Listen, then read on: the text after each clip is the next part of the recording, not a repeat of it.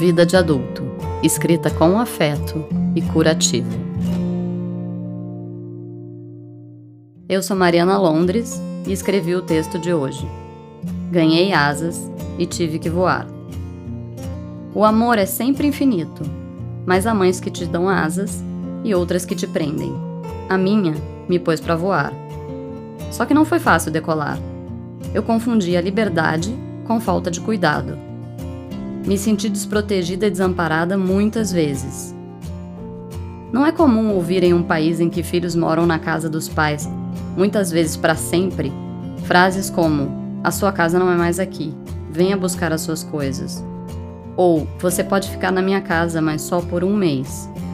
E vamos contextualizar: nessa última, eu estava mudando de cidade, sem casa, portanto, e com um filho de três anos. Mas foi essa mesma mãe que me deixou morar na Escandinávia por um ano quando eu tinha 15 anos e sair de uma casa para a maior cidade da América Latina aos 23. Dois momentos cruciais. Dizem que só entendemos os nossos pais quando nos tornamos pais. Comigo foi assim. Precisei ainda de outro ingrediente. Foi só quando me dei conta de que eu era bem-sucedida no trabalho, no amor, na família que eu tinha formado, que entendi a força e a dimensão da minha mãe. E hoje sei que ela tinha toda a razão. Mãe de adolescente, tento ser como ela. É muito mais difícil soltar o filho no mundo do que mantê-lo sob as asas.